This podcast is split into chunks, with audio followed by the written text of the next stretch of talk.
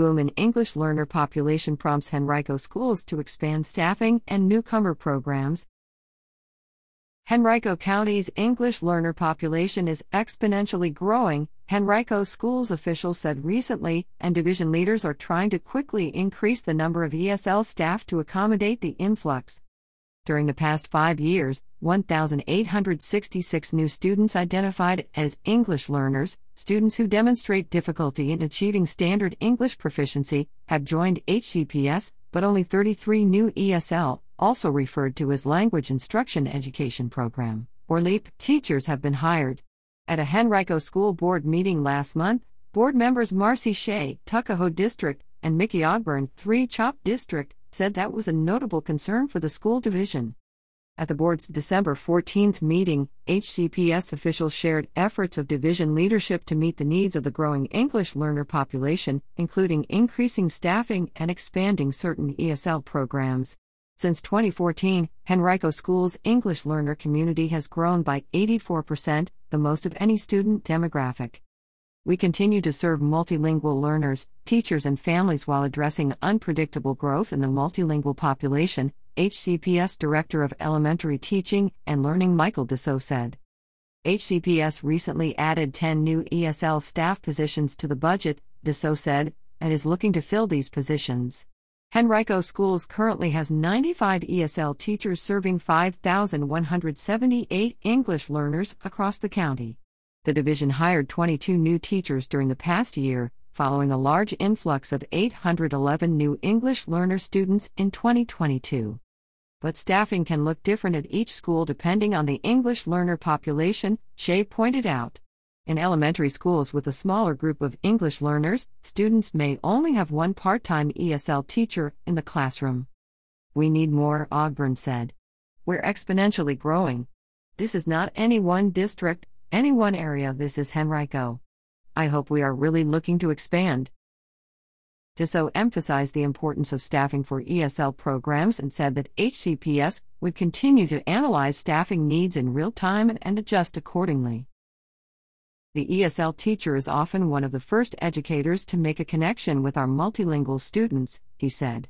Our department has worked strategically to ensure that educators have the supports and programming needed best to serve students. About 20% of Henrico school students are multilingual learners, meaning that those students speak a language at home other than or in addition to English. A little more than half of those students are identified as English learners through a state home language survey that all families must complete. HCPS has students from 120 countries of origin who speak 138 different languages, with the most common languages spoken other than English being Spanish, Arabic, Dari, spoken in Afghanistan, Portuguese, and Pashto, spoken in Pakistan and Afghanistan. Our multilingual learners and their families bring a wealth of culture and diversity to our school division, and they play an integral part of what makes Henrico County so special, Deso said. English learner students have the highest dropout rate in Henrico schools, with a dropout equity index of 4.59.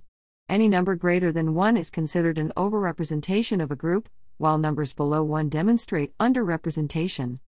English learners also had some of the lowest standardized test scores for the 2022 to 2023 school year. ESL students had a 39% pass rate on reading assessments, 14% pass rate on writing assessments, and a 38% pass rate on math assessments. In comparison, the average pass rate for all students was 69% in reading and 65% in writing and math.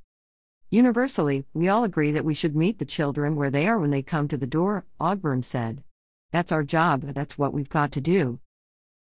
To help students new to the Henrico school system, HCPS plans to expand its newcomer program, which targets a specific subset of English learners who have had limited or interrupted formal education. The program is currently located at J.R. Tucker High School, with both Hermitage High and Douglas S. Freeman High slated to receive their own newcomer programs in fall 2024. Deso said the program uses a non traditional school schedule to help students increase their English proficiency at a rapid rate. HCPS data has shown that students in the program have made greater gains in both English proficiency and earning class credits compared to a similar population of students at other schools. For many English learner students and their families, their first introduction to Henrico County is the John Vithoulkas Welcome Center at Tucker High. The center has one full time registrar, one Spanish interpreter, and three teachers that help register students for school, administer English language proficiency assessments, and provide other resources. HCPS recently added one part time school counselor and one full time nurse to the center as well. Ogburn said she has received a lot of positive feedback from families who went through the Welcome Center. Their needs are so many and oftentimes they feel so lost, Ogburn said. And it's not often that we sit up here and get thank you emails, but that's what I get frequently a thank you for providing this service. I don't know how many other school systems have a service like that or a place where people can go where they can find out what Henrico can do for them.